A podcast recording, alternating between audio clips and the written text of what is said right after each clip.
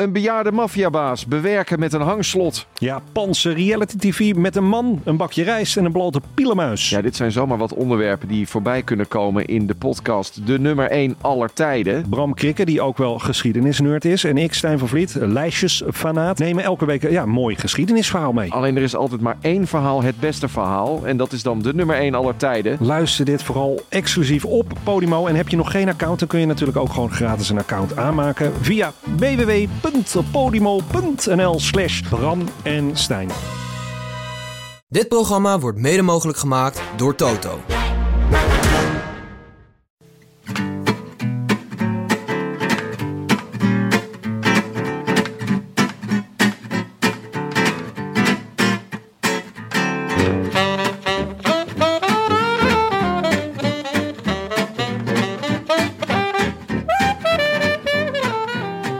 Is zondag 19 mei en de eerste rustdag van de Giro is nakende. Live vanuit Amsterdam-West is dit de Rode Lantaarn, de wielerpodcast van Het is Koers.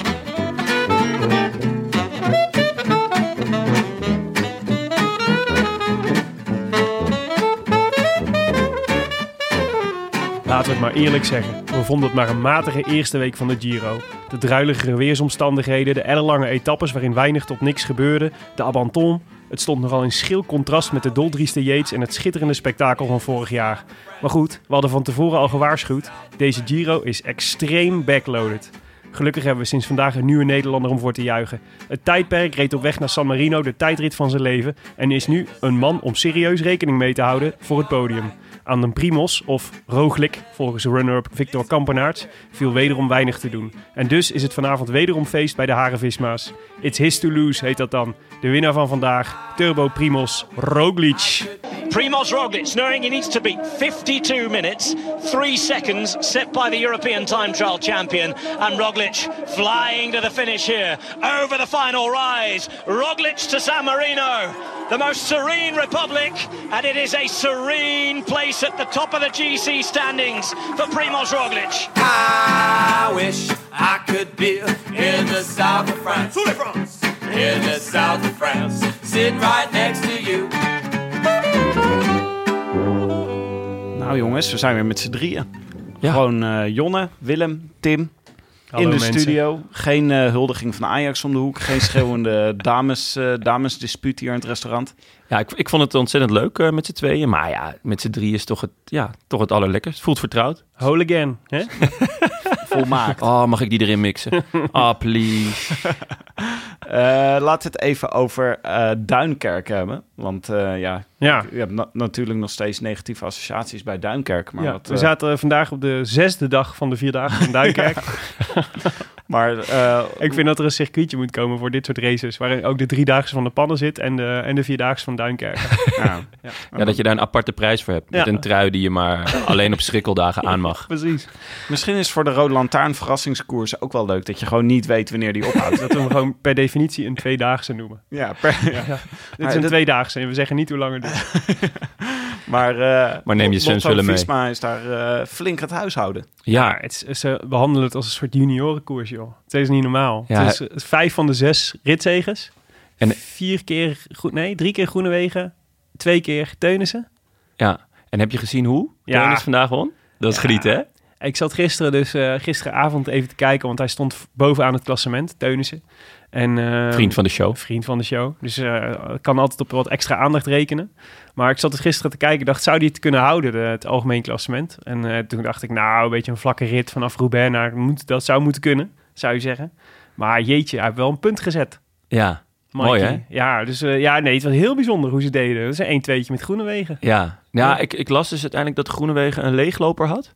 Oh. Dat het misschien daardoor kwam, maar het zag er zo vet uit. Ja, Eh, ja. Het was Ja, een beetje een foutje, zei Teunissen. Maar hij, hij reed ineens gewoon 20 meter voor de rest uit. Ja, ja Teunissen zat dus op kop. Deed eigenlijk de lead-out voor, eh voor Groenewegen. Wat dus al drie keer ontzettend goed is gegaan in, eh, in eh, Duinkerken. Dus nou ja, die waren... wat iedereen rekent dan natuurlijk op, op, op nummer vier voor Groenewegen.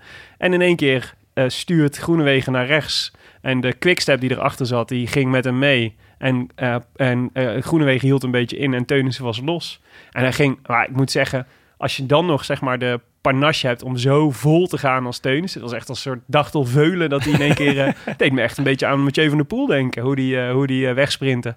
Ook soort van, er zat zoveel lol in. Ja. En eh, ja, dus ja, bizar. Dus, en uh, Groenewegen, Groenewegen werd nog tweede. Dus het was 1 en 2 en het algemeen klassement voor, uh, voor de Jumbo-Visma's. Dus ik zat net even op Pro Cycling Stats te kijken. Dan heb je altijd zo'n heel mooi overzichtje van de winnende, van de winnende, uh, de winnende renner met de koers die gereden is. Er staat nu gewoon drie keer uh, Lotto Jumbo, uh, of Jumbo-Visma onder elkaar. Twee keer Teunissen en één keer Roglic. Dus uh, ja, daar mag die champagne wel los vanavond. Ja, wat een wilde. Het voelt wel lang geleden dat we gewoon grapjes maakten over alle fouten die uh, Jotto Lumbo. Ja, Jotto Lumbo. Lumbo toen maakte. Ja, de tijden van Jotto Lumbo zijn geweest. Ja, ik, ik noemde ze in de inleiding nu ook de Harenvisma's. Ja. Vond ik wel een, het is misschien een, een, een het, is, het is langzaam een secte waar je graag bij wil horen. Inclusief de kapsels. ja.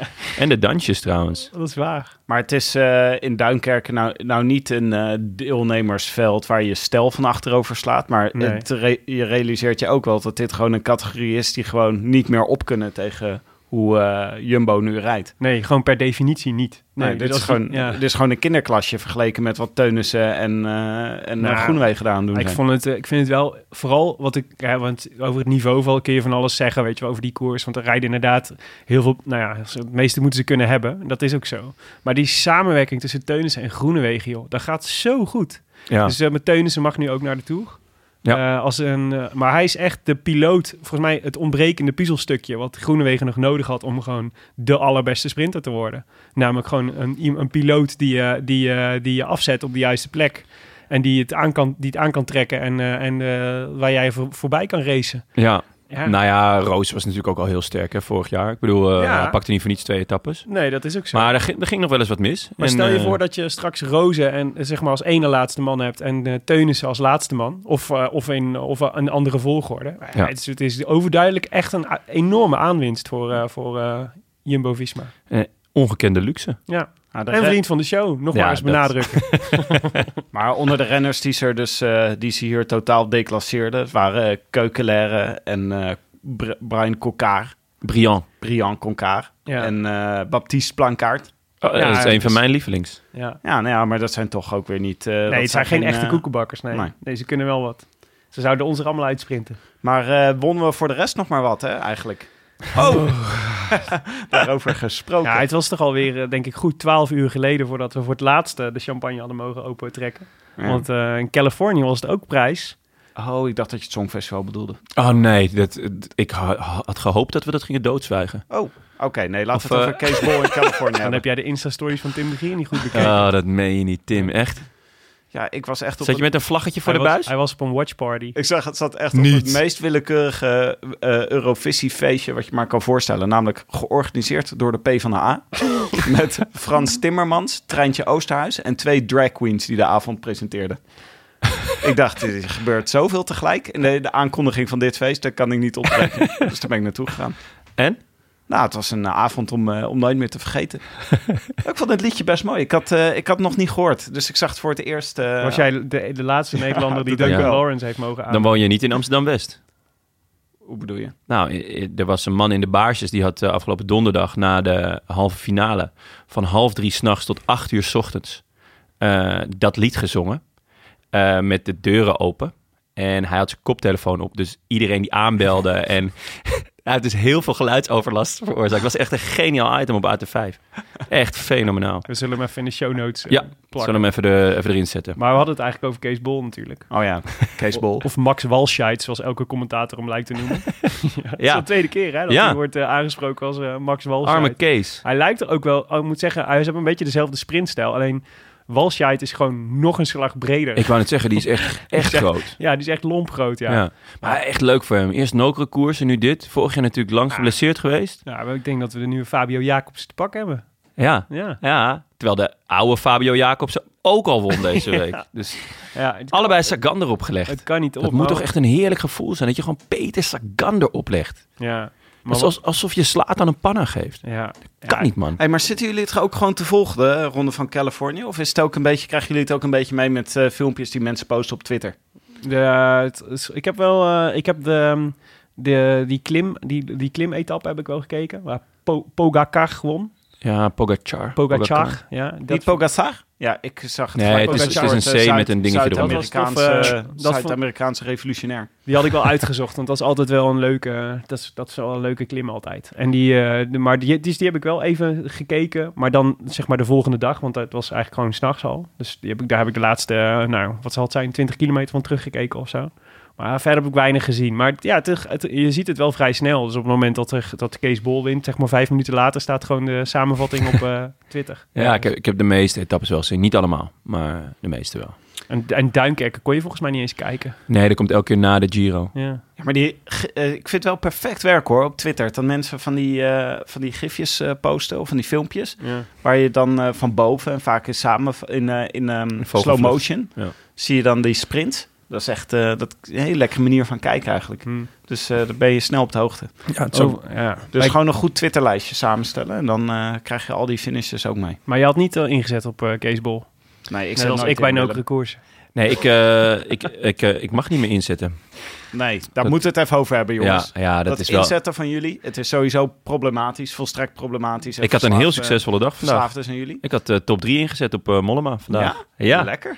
ja. Ja, Nou ja, je zei het ook al, afgelopen week zat je ook al, Mollema dit, Ik heb Mollema hem ook dat. voorspeld. Je ja. leek mij wel. Ik heb van je geleerd, Tim. Je hebt zo'n goed voorseizoen gedraaid. Maar we kregen een leuk mailtje van eh, Toto. Koning Toto. Ja, ja, dus... eh, En dan niet het nummer. Is dat Donny? Ja, dat is Maradoni volgens mij. En, eh, maar die, eh, die, die stuurde ons een mailtje. Ik zal hem even helemaal voorlezen. Koning Toto zei namelijk... Hallo grappies, oude podcastbazen. Ik ben groot fan van, de Rode Lantaarn. Dat zal je niet verbazen. Jullie hebben het over koning Tom en koning Sam. Die mogen niet in mijn schaduw staan. Dat is geen gezwam. In die episode hebben jullie het ook over Utje gehad. Na het noemen van Unibet in de podcast over Luik-Bastenaken-Luik... waren jullie het dus nog niet zat. Er is maar één sportweddenschapbaas in Nederland en dat is koning Toto. Als ik aanzet in een sprint staat de rest niet eens op de foto. Dit is zeker geen tory om jullie Toto te laten propageren, al zouden, jullie mijn onderda al zouden mijn onderdanen dat zeker waarderen. Unibet heeft nu eenmaal het predicaat illegaal, dus het is niet echt kosher om ze te noemen via jullie podcastkanaal. Ik hoop deze Giro nog veel van jullie te genieten en ben zeker bij les. Ik voorspel als winnaar Miguel Angel Lopez. Nou, daar krijgt hij ook spijt van hoor, naar vandaag. Met vriendelijke groet, koning Toto. Ja, koninklijke Sint en goed. Piet, dacht ik. Met kon- Ah, Tim, ik denk een, een carrière als hiphopper zit er voor jou niet in. Ik las hem een beetje als een Sinterklaas gedicht voor. Maar, goed, eh, Ik denk dat Donny dit beter had gedaan. Ja. maar even, het gaat hier dus om eh, dat eh, Unibet eigenlijk geen licentie heeft in Nederland. Hmm. Dat, dat het allemaal via de Toto moet gaan. Maar ja, Toto doet gewoon te weinig voor de veel vraten die Willem en Jonne zijn. Ja. Dus jullie moeten die hel gewoon ergens Ja, Ja. ik dacht, ik ga meteen even kijken bij Toto. Want, want ik, ik Wat was zijn de- gezegd verbaasd over A, de boodschap dat Unibet illegaal is in Nederland. Dat blijkt dus inderdaad zo te zijn. ja, dat wist ik wel. Ze mogen ook eh, niks... Maar het is heel gek, want bij heel veel betting sites mag je dus niet eens een account maken als je uit Nederland komt. Die hebben er meteen, Oh. die sluiten dat meteen af. Maar bij Unibet is dat geen probleem, kennelijk. Maar dus toen dacht ik, oké, weet je, ik, eh, ik, wil, ik hou me graag aan de wet. Dus, eh, Ja? Ja, ja, ja, ja, ik hou me heel graag... oh, dat heb ik minder. Mensen die mij kennen weten dat ik me graag aan de wet hou.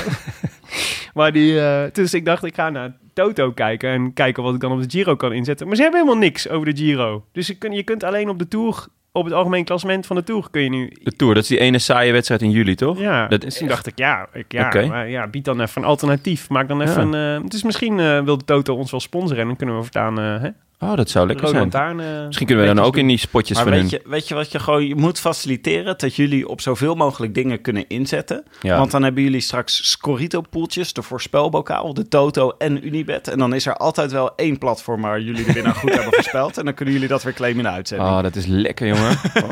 Oh, zo waar. goed dit. Dat zijn onze belangen. Maar goed, waarvan akte? Dankjewel, eh koning Toto. Ja. Goedjespersoon dat je daar bent.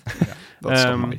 Ja, rectificaties. Nou, ik vond het eh, heel erg meevallen. Een- Ik zou bijna denken dat, eh, dat het aan mij ligt als er wel veel rectificaties zijn. Ja, het, eh, ik, wou, het, ik ben blij dat je het zelf zegt. Maar ehm, Tim en ik, we gingen high-fiven naar huis. Perfecte aflevering. ik, zei, ik zou bijna zeggen, want het is natuurlijk uiteindelijk natuurlijk onzin. Maar eh, jullie waren wel een hoop winnaars van de voorspelbokaal vergeten. En dat vinden mensen niet leuk.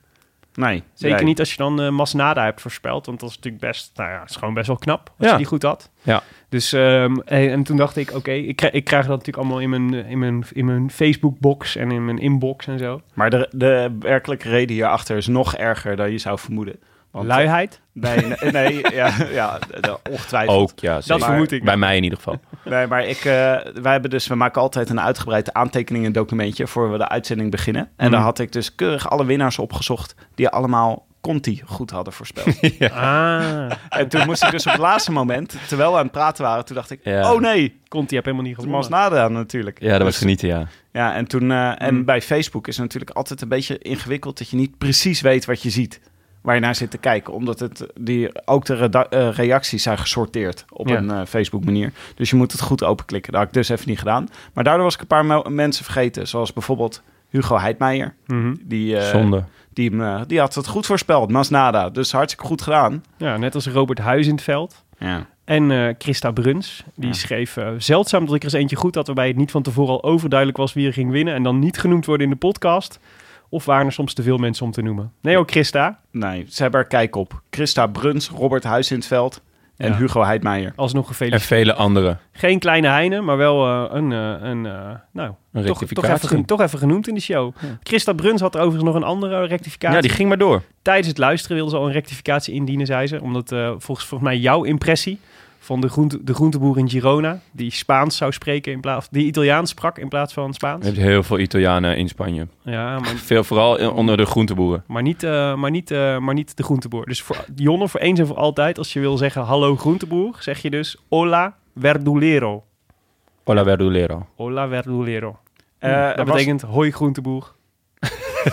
Over de, groente, over de groenteboer gesproken hè, in Girona. We kregen ook een rectificatie van Bram Veenhoff. Hmm. Die zei dat eh, Robert Geesink, naar wie wij nog steeds een fruitmand willen sturen...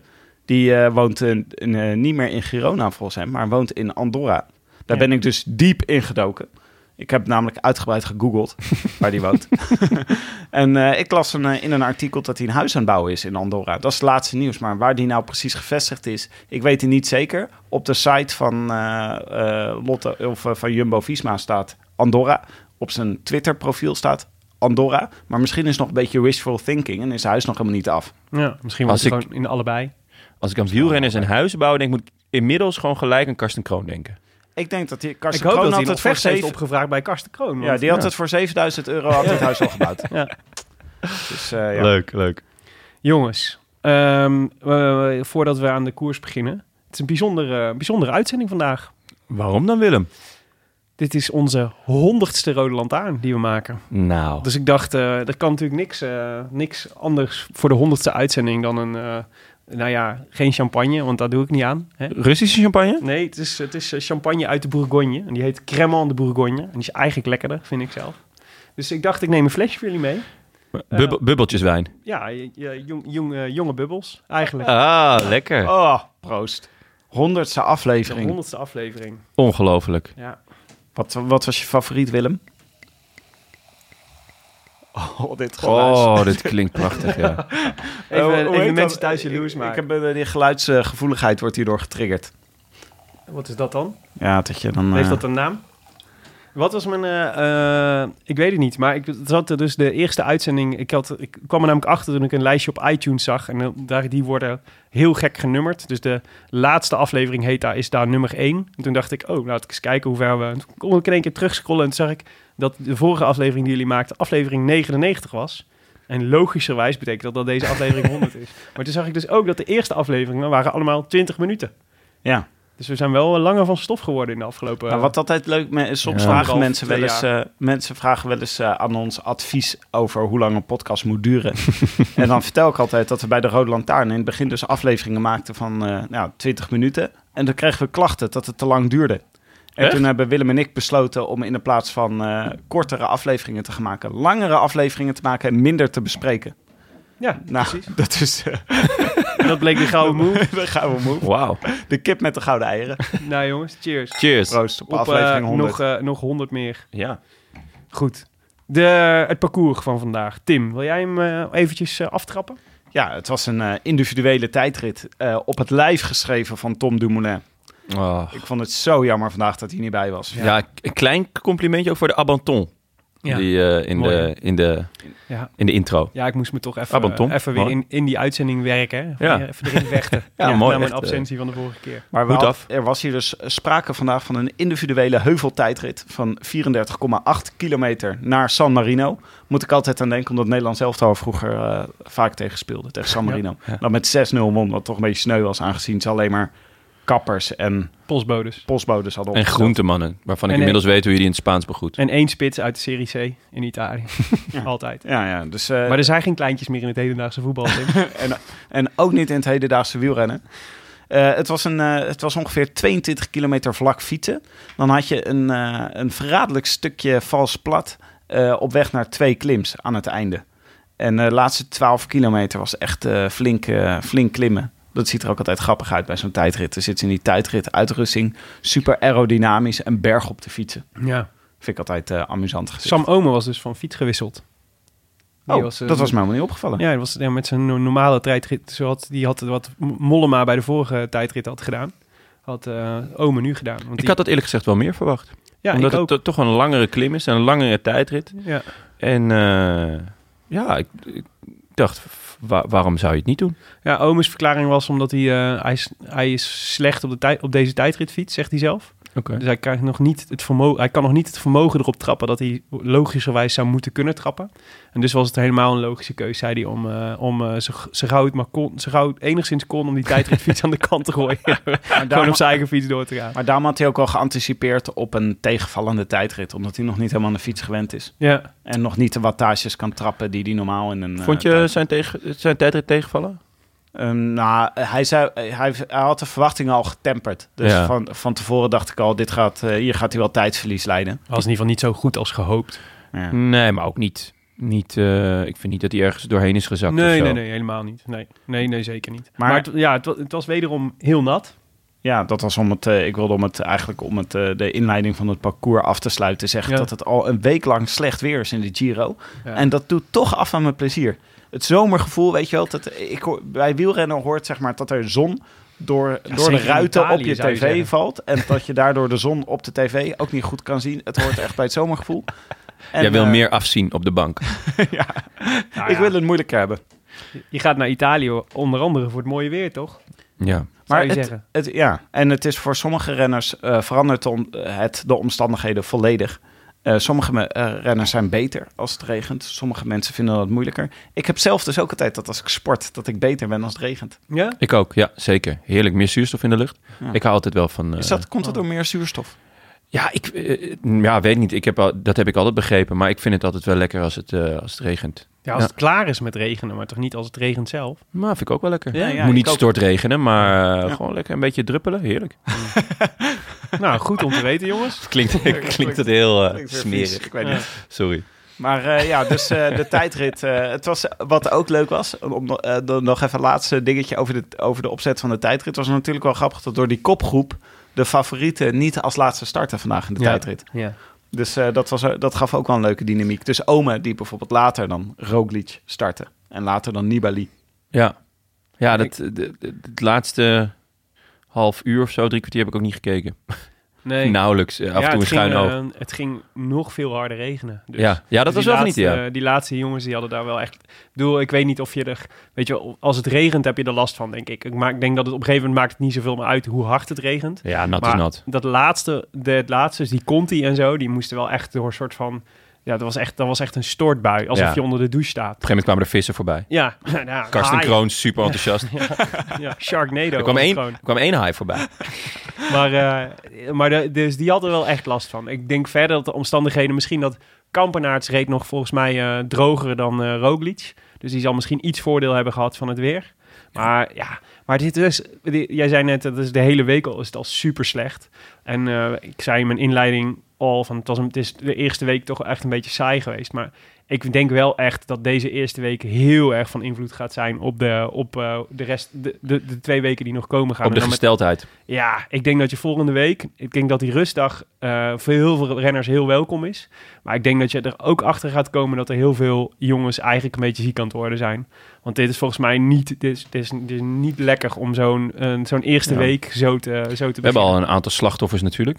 Ja, de plus. Een hele Ja. eh, grote... Echt een aderlating. Ja, De, de meesterknecht eigenlijk. Zeker na het wegvallen van, eh van Geesink. ja, precies. Hoe kan dat zo, eh, de plus? Had hij, wat had hij? Keelontsteking of zo? Hij, was Ja. al, hij was al ziek. Hij was, nou, hij was, hij, hij was oké. De eerste tijdrit, nou, dat zag je ook. Hij werd achtste. Ja, ja. En ehm, daarna werd hij ziekjes. Voelde zich niet goed. En dat was ook niet zo gek, want het was slecht weer.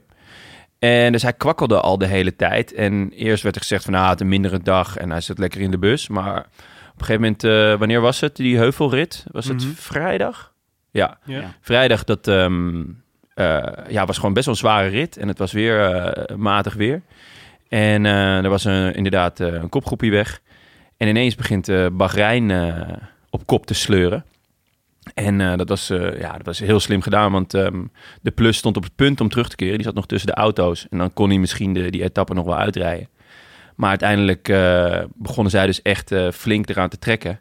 En daar hebben, hebben ze hem eigenlijk de das om gedaan. En echt kapot gereden. En Ja. daar, daardoor zag je dus ehm gisteren dat, dat ehm Roglic zat in de finale, had hij alleen nog maar Jos van Emden bij Ja. zich. En dat is echt, echt zorgelijk Ja, voor Roglic. Dat. Ja goede nieuws. Slim gedaan van Bahrein. Het goede nieuws is dat eh, volgens mij Bouwman en Tolhoek vandaag wel weer eh, redelijk makkelijk die tijdrit om zeg maar die berg omhoog reden. Dus ik denk dat die wel oké zijn. Ja. Maar de plus was natuurlijk wel echt de, de generaal eigenlijk bij het weg met het wegvallen van, eh van Ja. Geesink. En wat waar het mij heel erg aan deed denken was dat dit is wel echt zo des Nibali's om dit zo dit, dit zo te spelen. Gehaaid. Ja, het is echt een schaker. Dus dus eh, Goh, probeer. Lekker, ja. Ja. proberen, de high van om, eh, Messina. Ja. ja. maar je pro- hij probeert voortdurend om gewoon eh, een betere positie te creëren voor zichzelf. Door ook gewoon eh, de, de, zeg maar, echt het, scha- het schaakspel te spelen. Door steeds, zeg maar, de, nog niet de koning, maar de andere, het paard weg te slaan. En dan, waardoor, ze, waardoor die renners volstrekt isoleert. En het deed mij heel erg denken aan die Vuelta met, eh, waar Dumoulin op kop reed. Toen hij nog bij Astana reed en eh, met Aru in de ploeg zat. En dat ze Dumoulin echt naar, eh, naar reden met, zijn, eh, met, de, met de hele ploeg. Ja. Maar er zijn maar weinig renners toch die dit, zo, dit spel zo beheersen als dat Nibali kan. Dus de scherpte die je moet hebben dan om dan op zo'n moment te bedenken... oké, die de Plus rijdt daar. Die de Plus is een belangrijke man voor Roglic. Het, is de, het is als we die in de eerste week eraf kunnen rijden... Dan hebben, we, dan hebben we straks in week 2 en week 3 met name enorm voordeel.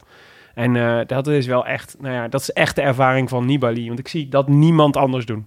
Maar het is eh, wat je net zegt, dus met, met die regen en het venijn aan het einde hier in de Giro, want alle bergetappes komen in week drie, eh, zou het best wel kunnen dat het voor de renners met uithoudingsvermogen en de sterke renners, Ja, de taai. taaie renners, ja, Ja. Die, zijn, eh, die, gaan hier, eh, die gaan hier goed kunnen presteren, Ja. omdat, het, eh, omdat het een uitputtingsslag wordt. Ja. En al die renners dan een beetje, weet je, als je een beetje ziek, zwak en misselijk aan die derde week begint, dan gaat het echt moeilijk worden. Ja, of gewoon weinig, of, of gewoon nog... Ik denk dat ervaring daar ook heel belangrijk in is. Weet je wel, dat je leert ook al in zo'n eerste week om te doseren... en hoe je je energie goed, goed spaart en zo. En ik denk dat, dat, heel, dat het dan heel erg helpt... Dat, dat als je net als Nibali gewoon al een paar Grand Tours hebt gewonnen... en heel veel hebt gereden...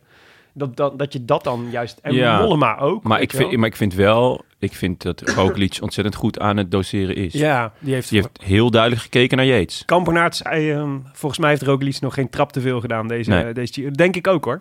Ja, maar ja, nou ja, we weten het pas op het moment dat het echt serieus wordt, toch? Ja. Ik weet niet of mensen... Zouden mensen echt rekening houden met het scenario Yates? Want ik, zeker na vandaag denk ik dat Yates gewoon niet zo heel erg goed is in luisteren naar zijn eigen lichaam. En zo vaak gebeurt het niet dat iemand zo goed is en vervolgens zo hard door het ijs zakt als Yates vorig jaar.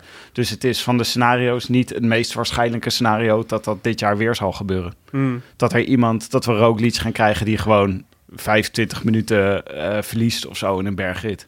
Nou, bij Roglic is denk ik nee. Eh, maar bij Roglic is ook wel, hadden we ook wel van tevoren, de angst. Is hij niet veel te vroeg in topvorm? En, ehm, Ja, in het seizoen. Ja.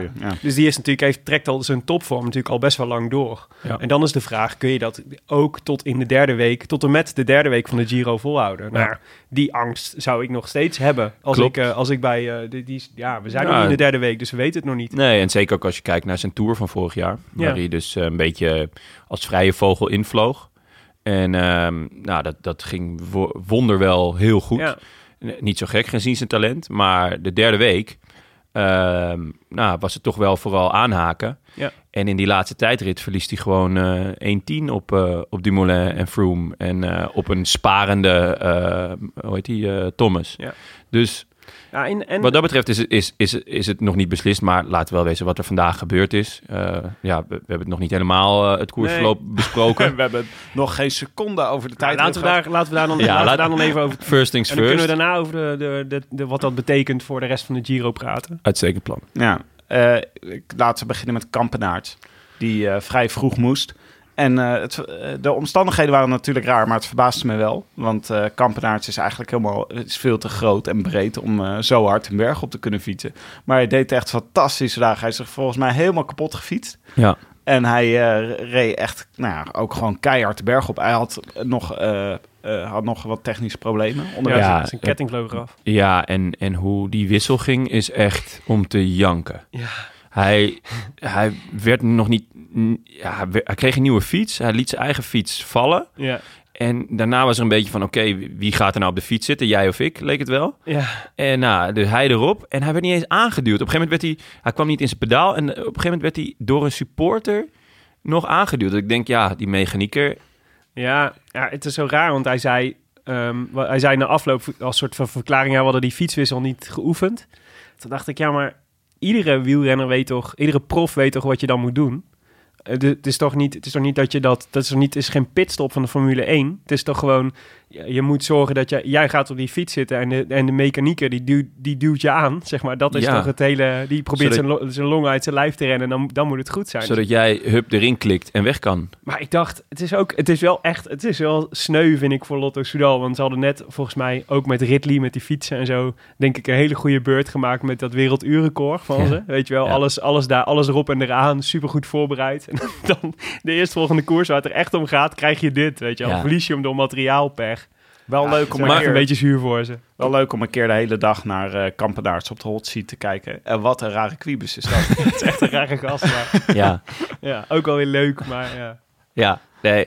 Maar ik vond het wel eh, heel vet, want ik had hem niet verwacht vandaag. Nee, ik ook niet. Het was echt, Ehm, eh, ja. Hij had het zelf ook niet verwacht. Nee. Want hij zei, ik weet eigenlijk niet meer wat ik in de Giro doe. Want eh, de laatste tijdrit, die komt waarschijnlijk te laat in de Giro voor mij. Dat hou ik niet vol, om helemaal de berg over te fietsen en dan nog goed te zijn. En deze tijdrit is te veel klimkilometers. Ja. Dat zei hij zelf. Ja, ik had hem echt niet opgeschreven voor vandaag. Nee. En ehm, ja, top 10 of zoiets. Natuurlijk, omdat het eerste die Ja. lange aanloop erin zit. Maar hij deed het gewoon fantastisch. Ja, maar het is denk ik gewoon, eh, ook met het weer en zo, dat het gewoon een echte zware tijdrit was. En, eh, en dat is natuurlijk, dat, ik kan me voorstellen dat je dan dus wel heel veel hebt aan gewoon die ausdauer van dat werelduurrecord, weet je wel. Ja. Daar is hij gewoon natuurlijk helemaal op gedrild. Dus hoe zwaarder zo'n tijdrit is, dus hoe slechter het weer is, hoe meer in zijn, Ja, voor, dan meer in zijn voordeel zal zijn. Kwaliteit natuurlijk wel eh, wat Ja. meer bovendrijven. Ja. Hij, heeft, hij heeft nog nooit de tijdrit gewonnen in een Grand Tour. En eh, hij, hij zat er zo dichtbij vandaag. Ja, Echt als hij, niet, als hij die, fiet, die, die pech niet had gehad, had hij hem gewoon gewonnen. Nou, Ja. Ook opvallend dat hij gewoon die klim, hè, die heeft hij dus in 25 minuten en 13 seconden heeft hij die opgereden. Terwijl Roglic 24 minuten en 11 seconden heeft gedaan. Dus maar een minuut. één minuut langzamer op een klim van 12 kilometer. Mm, Ja. Nou, dan heeft, dan heeft hij dus gewoon ontzettend snel geklommen. ja. Dus eh, ja, wie weet wat Kampenaars nog allemaal gaat doen de komende jaren. Maar hij was, je zag hij vrij snel. Ik verbaasde me wel over, de, over zijn tijd, inderdaad. En je zag al wel meteen van, eh, vooral wat er na kwam en zo, die, gaan, die bleven daar zo ver van weg. Dus dat je eigenlijk meteen dacht van, ja, als er, er is eigenlijk maar één iemand die dit zou, die dit zou moeten kunnen kloppen. Ja, en dat was Roglic. Ja. Ehm, en eh, dus daar, eigenlijk was het vanaf dat moment vooral wachten op wanneer komt Roglic en gaat hij het, eh, gaat hij het halen of niet. ja, maar onverwacht kwam er eigenlijk iemand, iemand die er echt doorheen kwam fietsen. Die, eh, die we eigenlijk ook helemaal niet zoveel in beeld hebben gezien, was Bauke Mollema. Ja. Die ineens in beeld kwam en een ontzettend goede tijdrit neerzette. Maar vooral een ontzettend goede klim heeft gedaan. Want die, had dus, die heeft echt maar 10 seconden, nee, 16 seconden langzamer geklommen dan Roglic. Ja, Nou, en dat is, eh, ik, ik, had hem, ik wist dat, dat hij met een goede tijdrit bezig was. Dat werd ook wel gezegd door eh, Jeroen en Karsten. ja. Maar zo vaak zag, zag je hem niet. Dus je wist helemaal niet hoe goed het ging. Ja, nou, ik, ik- vond heel, eh, in jullie eh, uitzending, de, de vorige uitzending, de, de beste constatering vond ik eigenlijk over eh, Mollema. Over dat hij zo ontspannen was. En zo, zo Mollema zoals je hem graag ziet. Weet je wel, een beetje, ja, ja, ging wel. eh, ja, ging wel lekker. Ja, ging wel lekker. eh. Met die, die, eh, hij was vandaag ook weer naar de... Hebben jullie die, die soort van muts of zo? Hij heeft een soort van ja, een soort gangstermuts of zo heeft hij op van Trek, zeggen Fredo. ja. Ah, die is genieten, jongen. Ja. Ja. het ziet er echt heel vet uit. Misschien moeten we hem niet meer tijdperk, maar OG Mollema. Ja, maar dat, dat vond ik heel goed. En toen, eh, dat was namelijk, toen dacht ik, ja, dit, is, dit, is, dit toont dat hij gewoon goed in zijn vel zit. ja. En dan kun je dit soort dingen dus ook, weet je wel. Maar ja, het was echt, ik vond, eh, ja, het is volgens mij de tijdrit van zijn leven. Zo goed heb ik hem nog nooit gezien. eh, het is echt, eh, echt Nou, super knap. Een paar jaar geleden, toen hij dus eh, heel goed in de Tour was, Ja. dat hij heel lang tweede stond, toen heeft hij ook een dergelijke tijdrit gereden. Ja. En eh, ik keek een beetje naar de, naar de rest.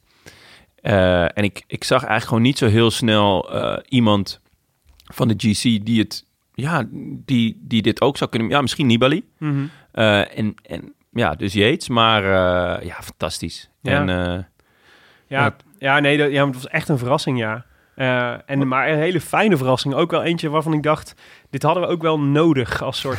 Als, ik, had- ik had ook het idee dat die jongens van Eurosport heel opgelucht waren. Dat we nu in ieder geval nog iemand hoog in het klassement hadden... voor wie we, die de rol van Dumoulin zou kunnen overnemen. Ja. Ja, maar ja, dit is echt... Als wij eh, Mollema... Als dit een paar jaar geleden was gebeurd... Twee jaar, zeg maar, nou, drie jaar geleden... Ja. Dan was het hele land in reparoer geweest met Mollema. Maar Ja. we zijn nu zo... eh, ja, Verwend. in de Ja. ronde van eh, de, de Vierdaagse van Duinkerk ondertussen... is het hele klassement Nederland. Ja. en, dus eh, ja, we zijn blasé geworden, zijn jongens. blasé. Zo blasé. Maar Ja. geweldig het tijdrit van hem. ja. Wat vonden jullie van eh, Nibali? Als we het toch over de haai hebben vandaag. Nou ja, ik, voor, ik ehm, schrijf hem maar op voor de derde week. Ja. Ik vind hem echt eh, heel gevaarlijk voor, voor Roglic. Ja, we hadden het net over die, eh, die toen, toen met Astana en, en inderdaad het slopen van, van, van, Ja. een, eh, van je concurrent. Ja, ik denk dat Nibali daar enorm mee bezig is. Ja. Die is echt bezig met van oké, Roglic is gewoon de beste, maar dat is niet erg. Ja. Ik heb een team en eh, ik heb een plan. Nou, dan en dan. ja, die heeft sowieso al zijn etappes bedacht van waar ga ik nou eh Roglic kunnen pakken op het moment dat hij zwak is. En dan, eh, ja, dan wil ik het nog wel zien. ja. Ja, zeker. Maar ik... eh, En het is gewoon de taaiste van de klassementrenners. Hè? Dat, is, dat, is, da- dat is zijn winst. En dus denk ik dat die eerste zware week, want dat was het, eh, door de lange etappes en het slechte weer, echt in zijn voordeel is. Ik denk Ja. dat hij daar echt heel goed, dat, dat, dat, dat Nibali daar het, het minste last van heeft. Van. Maar ik, ik heb altijd het gevoel dat Nibali is goed als, als de tegenstanders slecht zijn en het zwaar is. En eh, dan is dan eh, ook die tour, weet je wel, waar die Ja. waarin eh, iedereen tegen het asfalt was gegaan op de kasseien. En, maar Nibali heeft nu dus, nu zat ik vandaag te kijken, dacht ik ineens, ja verdomd, het begint, het begint zijn tol te eisen, dit, dit weer. En, Ja, maar het, is ook een kwaliteit, hè? Het is ook een kwaliteit Ja, om precies te ruiken wanneer, wanneer je tegenstanders zwak zijn. Ja. En dan je strategische plan klaar hebben. ja. Nou goed, we moeten het nog zien. Eh, we zijn nog geen berg opgereden, laten we wel nee, nou, nee, maar, Maar dat is absoluut waar. Tijdritten zeggen gewoon wel heel veel over of iemand in orde is. Daarom verbaast het me ergens ook niet dat Mollema vandaag zo goed was. Want die eerste tijdrit die hij reed was gewoon heel goed. Hetzelfde geldt voor Nibali. En wat dat betreft zijn Yates en Lopez... ja, toch wel... Nou, Lopez schijnt lek gereden te, te hebben. Ja. Nee, eh, materiaalpech. Materiaalpech. En wat Yates is overkomen begrijp ik niet zo heel goed. het, leek, Ehm, het leek bijna wel op een hongerklop. Maar dat is echt heel, heel raar in een, in een tijdrit, toch? Ja, waarom? Ja, omdat je dan zou zeggen ah, dat als je iets kunt plannen, zeg maar, dan is in een dan in, kijk in een reguliere etappe kun je nog wel eens door alle omstandigheden eh, vergeten om te eten. Maar hier rijdt gewoon je ploegleider rijdt er gewoon achter, weet je wel, die gewoon ook die ook nog nu even een jelletje of dat spreek Ja. je zelfs van tevoren af. Ja. Maar zo leek het toch een beetje, alsof het Ja, een soort van in één keer het licht Hij, uitging. hij kwam aanfietsen en er zat gewoon geen enkele vorm van jus meer in. nee, ja, was- dat, daarom zeg ik, het, het was- leek wel een hongerklop. Ja, nou fietsen wel mysterieus glimlachend. Dat zag er raar uit. Misschien, misschien Een had hij... soort glimlach op zijn gezicht. maar eh, bij Yates... Dan ga ik nog even terugkijken. de- Yates zei achteraf, zei hij, van... eh, ze had gerekend op een tijd zoals Nibali heeft gereden en, eh, eh, vandaag. Ja. Dus hij zat zelf, eh, ging voor de rest prima met hem. Maar hij ging eh, even hard als Roglic van start. hè. Dus hij reed ongeveer op het schema van Roglic. ja. Dat is misschien toch op het vlakke iets te veel voor eh Yates. ja, dat hij zichzelf dat- heeft opgeblazen. Dat Ja. is gewoon heel dom. Ehm, Ja. Maar ook dat, neem ik aan, bespreek je van tevoren. Ja, En ik zou het heel raar vinden als hij dat eh, van tevoren heeft bedacht. Want dan ga je een soort van all-in. Ja, het is een soort dood of de gladiolen tactiek. Waar, Ja. In de, in de, in Terwijl de eerste week van de stond- Giro. Terwijl zo, ja, hij stond helemaal niet ver achter. Nee. Want tot nu toe vond ik hem echt eh, eigenlijk... Hij had nog niet in beeld gereden. Hij heeft eh, misschien wel de sterkste ploeg. had een heel goede proloog gereden. Hij was buiten, nou ja, bijna buiten alle, alle valpartijen gebleven. Voor mij was hij tot nu toe echt wel, eh, ja, bijna de favoriet. Omdat hij zo dicht oh, in, die, in die proloog op, eh Ja. op Roglic zat. En een ander wapen heeft dan Roglic. Ja. ook. Dat is Ja. natuurlijk ook soort. Dus, dus Maar, en dat vind ik dus ook, want het, het is tot nu toe een heel saaie Giro. Maar dat is ook omdat er saai wordt gekoerst. Mm. Er waren gewoon best wel wat eh, etappes afgelopen Ja. week met heuvels en met eh punches. Dat ik dacht, oké, eh, logisch dat jullie een groepje laten rijden. Fijn. Maar waarom wordt er niet gewoon Ja. een beetje pressie, een beetje, eh beetje gang erin? Ik vond heel vet wat Formelo, wat Bora deed. Ja. Gewoon de leukste ploeg tot nu toe. Ja. Ehm, weet je, stuur Formelo maar mee. Ja, tuurlijk, ga maar rijden. Ja. Nou ja, ik denk gewoon, eh, dit is volgens mij het trauma van, Je- van Simon Yates, wat een beetje doorwerkt in deze Giro. Dus ik denk dat heel veel, Ja, maar- zeker de klassementsmannen, gewoon eigenlijk denken, ik spaar al mijn energie. Weet je, we gaan nog geen druk zetten, we gaan nog niks doen. We gaan we houden onze, ons kruid zo lang mogelijk droog, voor zolang dat, zover dat kan in dit weer. Maar Ja. de, de, dat is volgens mij wat de, wat de, de, de, de treurnis is natuurlijk van deze Giro. Ja, het, Dat het, het zijn iedereen- Tour de France tafereelen. Ja, ja dat is wel En waarom vlieg je er niet een keer in? Want eh, zeg maar, de, de, de beklemmende eh, eh, tactiek van Sky is, gebeurt hier niet. Ja. Dus ehm, ja, denk- je ziet het aan Formelo, die gewoon, die gewoon wel vooruit blijft. Weet je wel? En ik, ik denk ook wel dat, dat Mitchell en Scott dit nu gaat doen. Die gaan, die zullen bijvoorbeeld Chavez eh vooruit sturen. Die ook wel echt al ver in het klassement staat. Maar misschien zelfs Yates al. Ja, maar ze moeten allemaal. Dus dat is het interessante van wat er vandaag gebeurd is. Ze moeten allemaal. Dus, dus, dus de. Want even voor de goede orde, Yates verliest vandaag drie minuten. ja, ja, ik denk. ehm, ik- Evenals Lopez. Mijn voorspelling is. Ik, in welkeurig, willekeurig welk scenario ik ook bedenk bij Simon Yates. Eigenlijk denk ik iedere keer. Ja, maar een hongerklop kan ik me niet voorstellen. Zo'n all-in strategie. eh, dat kan me ook niet voorstellen dat ze daarvoor kiezen. Dus er is volgens mij meer aan de hand. Nee, maar hij zei er zelf, eh, zelf zei hij gewoon, eh Ja, had geen kracht. Oh Geen ja, kracht. grappig. Dat zei hij, eh, vorig jaar zei hij dat ook. Toen hij, eh, toen hij de eerste 20 seconden verloor na die eerste na die etappe Ja. met Dumoulin. Er was nog Ah. niks aan de hand. Ik had gewoon een slechte, matige dag. En de dag daarna vond- kwam, eindigde hij op 25 minuten. Maar hij heeft dus... Jij denkt dat hij morgen op 25, of dinsdag op 25 minuten gaat eindigen? Ja, en ik denk dat die, dus die rustdag moet je altijd afwachten hoe... Nee, maar ik denk wel serieus. Dat er, dit gebeurt niet zomaar. Nee. Dus het komt, dit is niet iets wat zomaar... Dus, dus of hij is een beetje ziek... eh, of eh, hij heeft liefdesverdriet. Net als Sagan. Maar er is iets meer aan de hand. En, de, en de, het is, je maakt mij niet wijs dat iemand... Iets wat je zo goed kan plannen als een tijdrit, zeg maar... dat dat zo ontzettend misgaat op zo'n moment. Eh, Want hij heeft er ook nog super op getraind, weet je wel. Het is ook Ja. nog... Ja, Ja. dus het is gewoon raar. Het is, het is gewoon raar. Denk Dus je? het gaat, onder, het- ik denk, de ik, leden. ja, ik, ik, zou het, ik, ik zou het sterk vinden als hij de derde week überhaupt haalt. Jeet. Zo. Statement hoor. Ja. Even tussendoor, denken jullie dat Sagan een nieuwe lief heeft? Toch een Oh. etappe gepakt. Ik hoop het voor hem. Ik hoop het ook.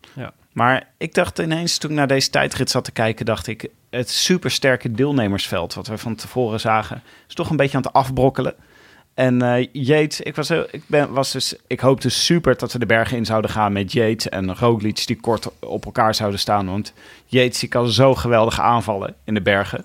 En ik ben dus benieuwd of Roglic nou, als ik naar deze tijdrit kijk, en Roglic eh, eh, pakt 11 seconden op Kampenaerts tijdens zo'n tijdrit als dit. Dan denk ik, hmm, daar had Roglic denk ik wel meer van verwacht. Dat hij beter zou zijn ten opzichte van Kampenaerts. Ja, ik denk dat Roglic eh, zeer, zeer, zeer tevreden is met hoe het gaat tot nu toe. Ja, nee, maar hij is En gewoon... Maar ik, het- denk dat, ik denk dat je ze kan kijken nu naar hoe Roglic ervoor staat. Van hij, hij, is, eh, hij is de beste die hier rondrijdt. Maar ik weet niet Ja, of dat- het een monster is wat die, die, die wij van tevoren in hem zagen. Ja, het, het is gewoon heel jammer dat, dat de battles die we, die we voor ogen hadden, dus eh, Tom versus eh Roglic, maar eigenlijk ook wel Tom en Roglic versus Yates en eventueel Lopez. ja. Dus de twee verschillende types. Met de een ook een wat beter team en de andere keer weer wat minder team, maar de een dan weer bergop wat beter. Zeg maar, het was een heel mooi geba- uitgebalanceerd eh, veld. En nu na deze twee tijdritten, er is eigenlijk nog niet zo heel veel gebeurd. Maar er is al wel heel veel, een heel groot gat geslagen. Door, met name door Roglic. Laten we zo even naar het algemeen klassement kijken. Yes. Maar eerst nog heel even de, de nog opvallende zaken van de, van de tijdrit. Eh, hoe, vonden, eh, hoe vonden jullie dat, zeg maar, de best of the rest day? Carapaz en Maika en Jongels. Ja. nou Young ja. Bubbles viel me eigenlijk een beetje tegen. Ja. Ja, nou, je zou verwachten in een tijdrit waarin Kampenaerts het ook zo goed doet. Dus dan zou je misschien nog net iets meer verwachten van, eh, van, eh, van de Bob. Maar Ja. Van de Bob. De Bob? Young Bubbles. Young Bubbles? Ja, maar Eh, nee, ja, maar Overigens vandaag, het is niet slecht wat hij deed. even Het is eh, gewoon prima. nogmaals tussendoor. was vandaag de Grand Prix de Young Bubbles. Oh, echt? In Luxemburg? I- nou, ik, ik weet eerlijk gezegd niet waar, maar er er eh, was geen startlijst. Mhm. Er zijn wel eh, drie mensen gefinished, drie Fransen. En ik, heb even- ik ben ook even in de geschiedenis gedoken. Hij wordt sinds drie jaar verreden. En De Young- grote prijs Young Bubbles. Groot prijs Young Bubbles. En hij, de eh, persoon in kwestie, Young Bubbles, heeft zelf nog nooit meegedaan. Het is Ja. ook niet zeker of het iets met elkaar te maken heeft. Of het iets met Bob Jongens te maken heeft. Nee. De Grand Prix Bob Jongens. Nee, maar Maarten Wijnands, of eh, Paul Martens rijdt ook nooit de grote prijs Maarten Wijnands. dus dit is volgens mij wat er, eh, Maar- wat er altijd gebeurt. Ik, ja, ik ben echt heel erg... eh, misschien dat een van onze luisteraars eh, hier meer van weet. Hmm. Wat, wat ik wel grappig vond, was dat Tano Kangert vandaag echt Ja, keihard naar ja, boven ja, is ja. gefietst op die, eh, op die berg. Ja. Ik heb hem hoor eh, bij Scorito. Dat is een van mijn eh protégés altijd. Ja, goed voorseizoen gereden. Ja, nou ja, ja, ja. Hij was een paar jaar geleden was hij, eh, in de Giro. Was hij eigenlijk knecht. Hmm. En toen vielen zijn kopmannen weg. Bij Astana was dat. En toen stond hij zevende. Ja. En toen reed hij ongelooflijk hard tegen een verkeersbord aan, geloof ik. Ja. En, Ja. De verkeersbord. ja, dat was echt, echt verschrikkelijk. Toen, je zag gewoon het, het peloton en ineens zie je iemand er bovenuit vliegen.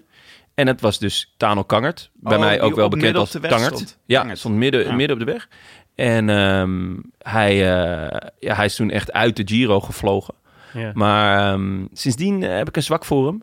En eh, ja, hij, eh, hij Maar doet ook, het goed. ehm, ja, maar EF Education wederom met twee man in de top 10 hè, van deze tijdrit. Hugh Carty ook. Ja. Die, is ook, die, was, die rijdt ook verrassend goed. Eh, ik hoorde Karsten Kroon eh, eh, praten over een gesprek dat hij had met Peter Schep. En die Peter Schep, de trainer van EF Education, had gezegd dat eh Hugh Carty wel eens de beste vorm van zijn leven is. En die we zeker moesten opschrijven voor de top 10. Ja. Echt voor de eind. eh, Ja. Zo. Ja, ben benieuwd. En, EF Education, Listig. altijd leuk. nog, eh, ik zag eh, ook een goede finish voor Chet Haga. Ja. Jonne. Ja, dan moet Ja, ik even... kregen dus klachten dat ja. jij gewoon Chat Haga gewoon uit het niets had te schofferen Ja, ik- hier in de. Zesde werd hij vandaag. Eh, dan moet ik- ja, hij wordt Vol zesde. Bob, vol Bob. Ja, zeker. En dan moet ik even, ik moet het even rectificeren of misschien bakzeil halen. Ik Door heb het stof. een- ja, misschien wel even door het stof. Ehm, ik heb een vriend, nou ja, vriend, een kennis. Nou, de eigenaar van een kroeg waar ik wel eens kom. En ehm, hij die ook graag naar wielrennen kijkt. En eh, wij zijn het eigenlijk nooit eens. Hij heeft heel weinig kijk erop. En eh, hij, hij is een enorme hater van Greg van Avermaat. En ik ben echt groot fan van Greg van Avermaat, zoals jullie weten. En hij is gigantisch fan van Chet Haga. Hij vindt Chet Haga echt, eh, ja, is gewoon de nieuwe, het nieuwe grote ding wat er aankomt. Dat Dus is wel van, ook wel echt een rare, rare positie om in te nemen hoor. ja, nee, Tamelijk kwetsbaar. ik ben blij dat jij het zegt, want anders had ik het weer moeten doen. Dus toen heb ik misschien een keer of twee kwetsbaar. laten vallen dat ik Chet Haga al dan niet een kneus vind. Nou vind ik dat helemaal niet. Ik vind namelijk helemaal niks van Chet Haga. Het was meer een persoonlijke vete.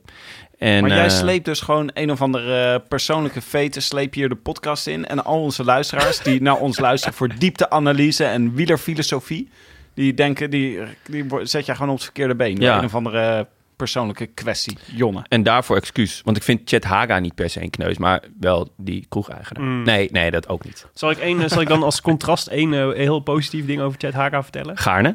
Nou, z- soms als ik, eh, heel, als ik eh, heel druk heb in mijn leven en eh, alles een soort en stress ontstaat, dan kijk ik wel eens, dan dwing ik mezelf om te kijken naar het filmpje van Chet Haga in de vorige Giro, waarin Chet A- Haga uitlegt hoe hij 's ochtends koffie zet.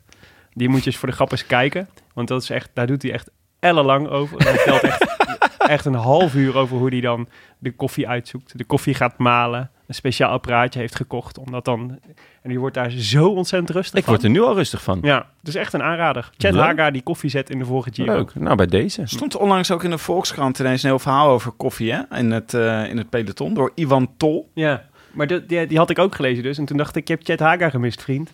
Ja, Makker. Dat is, wel, eh, dat, is de, dat is denk ik de Uber-barista. Nou ja, uit dat verhaal bleek ook dat zowel, zo, zo ongeveer iedereen in het wielerpeloton eh eh, amateur barista is. Ja. En eh, allemaal zeer grote koffieliefhebbers. Laurens ten Dam drinkt ook graag koffie. Zeker. We Robert Geesink. Ze toen- maken alleen nooit een apparaat schoon.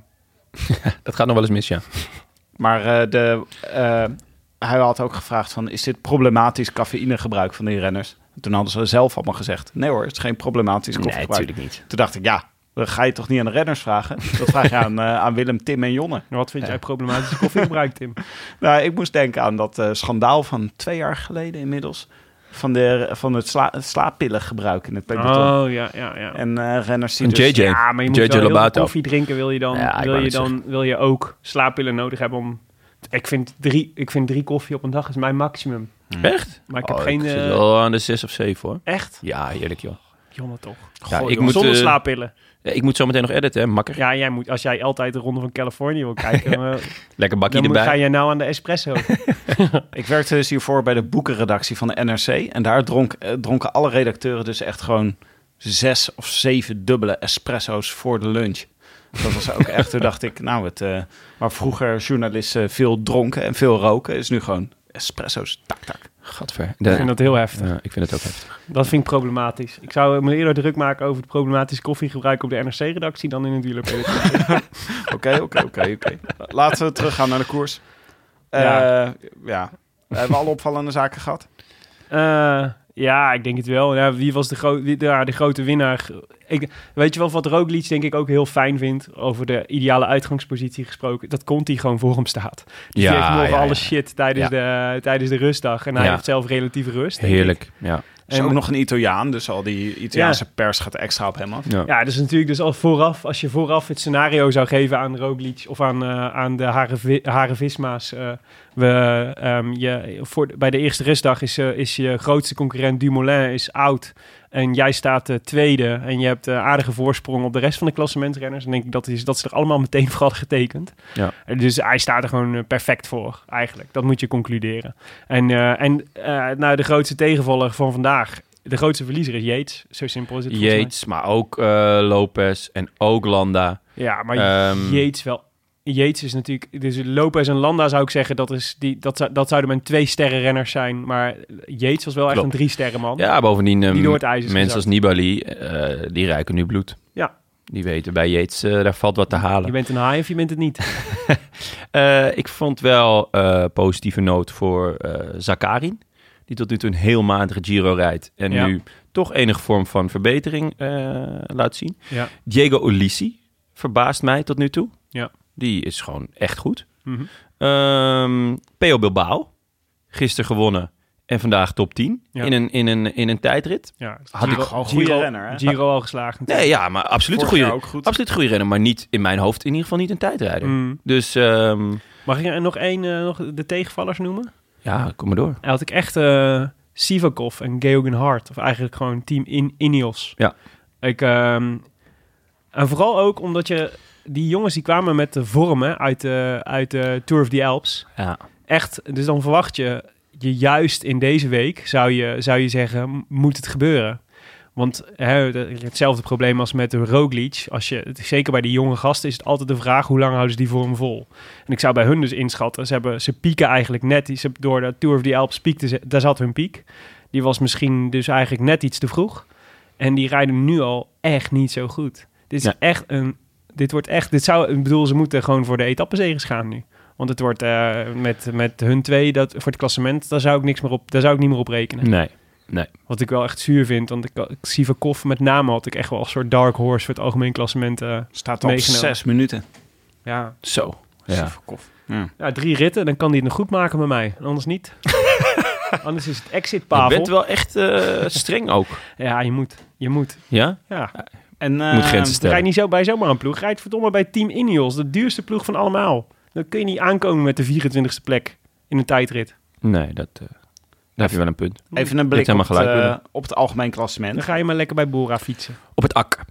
Het, eh, even genoeg over deze tijdrit. Eh, in het klassement hebben we, hebben we nog, nog steeds Valerio Conti bovenaan. Ja. Eh, 1 minuut 50 op Roglic. Echt leuk voor hem. Gaat hij het podium halen, Conti? Nee, natuurlijk niet. Nou, het is- ja, eh, je weet Dat het komt hij niet. Nee.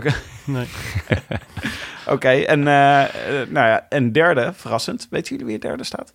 Nans Peters. Nans Peters. Ja, want dat Nans staat Peters. is Peters. Ja, op eh, eh, twee minuten 21. Ja. Ik blijf het een naam vinden. Dan ben je negen maanden heb je, ben je zwanger en dan zware bevalling. En dan komt hij eruit en dan denk je, ja, Nans.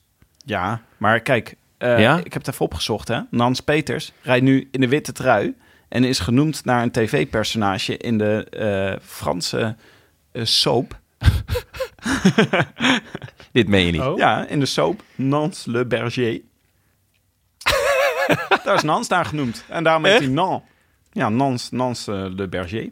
Oké, Ja, nou ja, wat leuk Tim. Net als eh, Sonny Colbrelli genoemd is naar eh, Sonny Crockett uit eh, Miami Vice.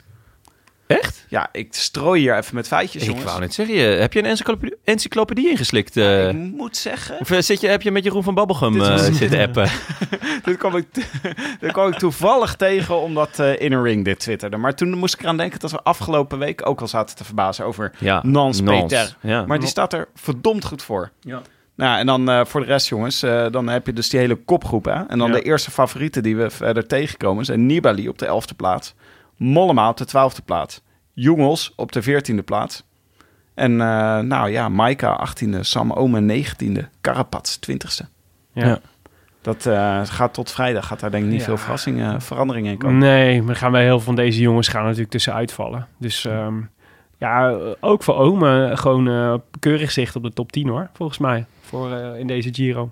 Ja. Ja. En eh Wat werd hij vorig, keer- vorig jaar? Negende? Negende, ja. Ja, dus nu eh, als het één treetje hoger zou mooi zijn. Maar En ik heb stiekem, eh, dat vind ik wel altijd een, eh, een listig om in de gaten te houden, Amador. ja, die, Die is al twee keer de top 10 ingelopen, waarvan één keer zelfs vierde uit mijn hoofd. Ja. Eh, ja, die staat nu ook gewoon weer eh, op eh 49 seconden of zoiets. Van, eh, op 49 seconden van Ja. Roglic. Ja, Ja, die... die ja is- gaat hij niet inhalen, maar het is wel een gevaarlijke klant, ja. Ja. Die, En, want die eh, rijden niet zomaar af. En wa- wanneer gaat, ervaren, gaat- ja, ervaren en taai. en wanneer gaat Mobistar nou zeggen van... Nou, Landa, ga jij maar even op kop rijden voor Ah. André. Nou, ik denk dat Landa op kop moet gaan rijden voor Carapaz en voor André. Ja. En, eh, want Carapaz hebben ze natuurlijk gewoon... eh, dat is natuurlijk wel prettig dat je die achter de hand hebt. Ik weet Ja. niet waar die staat. Ook niet zo heel laag, volgens mij. Oh, twint, twintigste staat Ja, hij. op drie- 506. ja. Net achter Ome. Maar Hij staat op 3 minuten 16 van, ehm Ja. van Roglic. Ja. Want dat is misschien wel even interessant om eh, nog het op te noemen. de, de, de toppers ten opzichte van Roglic. Eh, dus Amador staat op 49 seconden. Bilbao op 1,42. Nibali op 1,44. Mollema 1,55. Jongels 2,18. Formelo 2,52. eh Maika 2,53.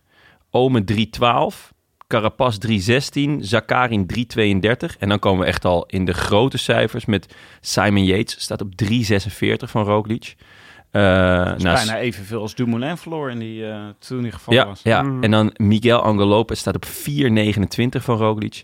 En Mikel Landa op 4,52. Ja, ik vind het toch echt al wel verschillen hoor. Voor een echt- eerste week waarin we nog geen berg hebben gezien, dat is zeg maar. gigantisch. Het is echt, eh, ja, wat- wat is de, de eerste serieuze is Nibali op 1,44. Dat is echt, dat is gewoon flink. Ik bedoel, Ja. je, er is, een, het is echt nog genoeg speelruimte om, eh, om eh, dingen goed te maken. En je weet niet hoe het met Roglic gaat. Die kan ook een inzinking krijgen of die kan ook tegen een sneeuwmuur rijden of weet ik veel wat. Maar het is toch echt een, eh, het is Nou, al flink. Maar deze verschillen komen vooral door de tijdrit en door de val, grote valpartij, waar Dumoulin bij betrokken was en die daarna van Landa. Daar zijn er grote verschillen gemaakt. Hè? Dus het is, Ja. er is nog niet zo heel veel. De benen zijn nog niet zo heel erg getest. Nee, helemaal dus niet ik ben zo. benieuwd hoe het gaat. Moet je gebeuren. nagaan als de benen wel getest zouden zijn. Wat dan de verschillen zouden zijn. Ja, Huh? potverdomme. Tim. Goed. De voorspelbokaal moeten we volgens Geen mij maken, jongens. Wij hadden onszelf, of ik had jullie de, de beperking opgelegd om Zo. niet Roglic te Ja. spelen vandaag. Ja, Nou ja, dat heeft ons allemaal alle drie genekt. Slim van mij, want daardoor blijft het 1-0-0 in de, in de voorspellingen. Ehm, maar ik vind eigenlijk wel dat ik, dus deze, de, dat ik deze gewonnen heb, toch? de volgende sprintetappe mogen jullie geen sprinter spelen. Dat is de, dat is de volgende afspraak. Ik heb, een, eh, ik heb een leuke dark horse voor eh, Eh, ik zag hem al, ik zag hem al. Maar de, even, dus ik had Bob Jongels, die werd zevende. Young Bubbles. Ja, ook wel, zo, ook wel Bob, Bob Jongels genoemd. Dat is een, is een hele gekke bijnaam. Eh, jij had, eh, Jonne had uh, Bauke Mollema. Ja, Nou ja, het derde, tijdperk. keurig. Derde, Dus in ieder geval zeker. de beste Heeft me geen windeieren gelegd. Miguel Angel Lopez, daarentegen Tim, werd eh, slechts 42ste. Slechte tijdrit, ja. Eh, had, eh, had pech onderweg. Anders had hij hem ongetwijfeld gewonnen. Ja, Maar, eh, dat is Miguel. nou, maar ook gewoon slecht gereden. Slecht geklommen. Ja. Dus het, was, het zat even niet mee. Ja, er waren natuurlijk heel veel mensen die eh Primoz Roglic ook hadden goed voorspeld. Ondanks onze waarschuwing om hem niet te spelen en iemand anders te doen. Eh, maar de winnaar, eh, ik ga ze dus ook niet allemaal opnoemen. De winnaar is Wouter Spit. Wouter, proficiat. Voor jou is het eh, de kleine Heine, een pet van Canyon. En eh, de kans om de groetjes te doen in de show. Althans, de kans. Dat hangt van jou af. Of je een groetjesmens bent of niet. Eh, we horen het wel. De virtuele roze truidrager in onze Scorito-pool... die eh, had de afgelopen woensdag ook al de, de virtuele roze trui, toch? Die blijft gewoon keurig bovenaan staan. Ja, en hij staat ook wel een beetje los. Chris Kwartel, virtueel roze. Puntje of 80 ongeveer staat hij voor op eh, Marius Brugman. Ja, En eh, de nummer drie, Bartek van der Smissen. ja Bartek van der Smissen, spelend onder de naam Bartek 076. Wat mij eraan doet denken dat hij uit Breda komt. Hoera voor Bartek. En Bartek is een Poolse naam. En dat is dus waarschijnlijk omdat... eh, dan vermoed ik zomaar eens dat zijn moeder... Nee, wat is het dan? Dat hij zijn, Een opa, zijn opa of zijn oma... Een, eh, een van de Poolse bevrijders van Breda was. Waarvoor hulde? Wauw. Daar zijn we allemaal blij mee dat Breda is bevrijd. Ja, ontzettend Als ik blij niet mee. beter zou weten, Willem, dan zou ik langzaamaan richting een psychose denken voor jou. Dit zijn heel veel associaties die En deze, ik ik niet gewoon 1, een- 2, 3... Ik ben eh, gewoon een snelle denker. Bartek is toch een, is toch een Poolse naam? ja, Ja. ja, ja, denk ik. Laten ja. we hopen dat het niet die Pool was die voor eh, afgelopen woensdag tegen die paal in Maden is Oké, heel even, een dit gaat helemaal verkeerd, mensen. heel even een blik op de, even Sorry. een blik op de stand van ik probeer eh, natuurlijk Scorito. de aandacht af te leiden van Scorito. Omdat ik zelf volstrekt laag sta. Ja, zal ik de prominent even voorlezen anders? Ja, Is dat een eh, leuk idee? ja, Jonne, doe het. Ehm, de prominente en Tim en Willem trouwens, die, ze- die ook. Martijn Tusveld met diamantje inmiddels, 34ste. Ja, dat is echt knap. Ja, nou Hij toegeef heeft hij. natuurlijk niet heel veel anders, andere dingen te doen. Ik wou het zeggen, hij heeft heel veel tijd gehad om zijn team samen te stellen. Oh. Ik, Nee joh, Martijn. Ja, nee, eh, echt knap. Heel vet. Ik zelf sta 232ste. En ik heb vandaag even de, de moeite genomen om de 231 teams die voor mij staan te bekijken. En eigenlijk was de conclusie dat de winst mij niet meer kan ontgaan. Eh, dan hebben we daarachter weer Lammertink. Die valt net buiten de top 1000. Mhm. Hij staat 1022ste. Tisch is een beetje weggezakt. De Tisch. 1354ste. Maar hij is daarmee wel de beste Lotto Soudal-renner uit onze pool. Mm. Dus dat is dan wel weer eh, Knap. klasse. Ja. Tim is gestegen van een enorm hoge plek naar een iets minder enorm hoge plek. Eh hoeveel sta je, Tim? 1607 van de 2000. Sick. Lekker Heel bezig. sick. Mm. En Willem heeft een did not finish achter zijn naam staan. Ah, ik, heb, ik ben vandaag 300 plekken gestegen. Echt? Ja. Ik zit Wie had je dan? Welke, wat, wat was je topper? Eh, Waar, waarmee heb je de... Ja, ja, Roglic, maar die had iedereen natuurlijk. Ja, maar had ja. nog wel iets van drie of vier renners uit de top 10. Gewoon een paar beukers. Ja, en maar dit, eh, dus ik, ik hijg uh, Tiesje in zijn nek. Nog maar 13 plekken verschil. Oh, lekker. Dan, Dus eh, de grote man van Lotto Soudal. en, een wedstrijd eh, in een wedstrijd. Ja, precies. Leuk. De grote man van wielervereniging Het Verzetje. Goed, mooi. Eh, nee, ik dacht, ik ga ook nog even opzoeken. Want we, de, morgen is natuurlijk rustdag. Dus dan eh, gebeurt er helemaal niks. Dus wie had je nou eigenlijk moeten hebben deze, deze eh, Oh ja. eerste week? Ja. Ehm, de top 10 van renners die het meest gescoord hebben in Scorito. Pascal Akkerman, eerste. Nou, je had ik niet verwacht. Had ik niet opgeschreven. Want Ik heb hem. Degene, Ik heb hem. Ja, ik heb hem niet. Dat is, eh, Oeh, dat ja. is inderdaad Pijnlijk. een, een aderlating. Roglic, uiteraard. Oh. De Mare, Wow, die staat hoog. die staat hoog. Ja, maar heel veel ereplaatsen. Ah. En best wel hoge ook. Ja. Caleb Ewan, Fernando Gaviria, eh, Miguel Angel Lopez, eh, Simon Yates, Rafael Maika, Vincenzo Nibali en Davide Formolo had je moeten hebben. Ik heb ze allemaal behalve een Demai Nibali. Dan had je een heleboel punten gehad. Ja, Ja. Ik heb ze ook bijna allemaal. Maar het, is, eh, het gaat natuurlijk ook om welke renners stel je wanneer op. Ja, daar pis ja, ik ja, volstrekt naast de pot. Ja, ja, dat is pijnlijk. Ongelukkig, vooral eh, Wat heel een pech, heel, ik had een hele zure dag nadat ik dacht dat ik Masnada als kopman had gespeeld. Maar dat bleek pas de volgende dag te zijn. ja. Daar werd ik gestraft voor mijn, eh, Ja, dat was echt een hoogtepunt. voor mijn vooruitplannen. appgroep. Echt pijnlijk. Goed, de volgende voorspelbokaal is aankomende, voor de etappe van aankomende woensdag. Eh, niet de meest spectaculaire rit gaat dat worden. Eh, vermoedelijk zelfs een sprintetappe. Het is de elfde etappe van de Giro d'Italia. Die gaat over de Po-vlakte. Hij eh, eh, vertrekt in Carpi en hij finisht in Novi Ligure. 221 kilometer. En die Po-vlakte, dat is... ehm, ja, wat is het? Dat is een soort... eh, dat is echt een Nederlands landschap. Gewoon plat, vlak, niks te beleven. Een soort noord- Dus, eh, Noordoostpolder. We moeten hopen dat het regent. Daar komt het op neer. Maar eh, uit, eh, uit Novi Ligure, daar vlakbij, komt Fausto Coppi vandaan. Dat is natuurlijk eh, significant voor Oh, eh, Italië. Dat is wel inderdaad een... eh, Maar het is ook de favoriete streek van eh wielerjournalisten eh Liedewij van Noord.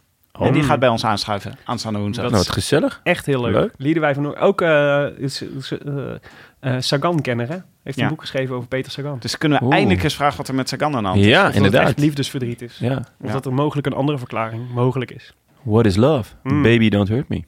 Dat is een goede vraag, Jonne. Die gaan we opschrijven. maar wie hebben jullie opgeschreven voor de finish in Novi Ligure? Ja, Jonne, jij had een, eh, jij had een, bijzondere, een bijzondere naam. Ja, en eh, wat, wat iets anders dan normaal. Eh, want het is natuurlijk heel makkelijk om een Elia Viviani of een Belletti of zo op te schrijven. Dat is heel makkelijk. dus ik ben voor eh Moschetti gegaan. Jonge sprinter van Trek. Reed eh, in die etappe dat Viviani zeer terecht ehm, werd eh, gedeclasseerd. Toen reed hij iemand bijna van de sokken. En dat was Moschetti. Ehm, en eh, die sprintte toen alsnog naar een vijfde plek, denk ik. Uit mijn hoofd. Vijfde, misschien zesde. Nee, vijfde, dacht ik. En ehm, de, hij was ook tweede op Hattadam dit jaar, achter Ewan. En de finish loopt heel licht op. Dus het is, is niet ideaal voor hem. Het Mag er nog wel wat meer. Maar ja, ik denk dat hij, eh, dat hij hoge ogen kan gooien woensdag. Wie hebben jullie, jongens? Nou, leuke, leuke keuze. Dank, Eh, dankjewel. Ik heb eh, Manuel Belletti Meen opgeschreven. je niet? Ja, Echt te makkelijk, Tim, te een makkelijke keuze, Weer hoor. het gras voor mijn voeten vandaan maaien. Waarom heb je Belletti?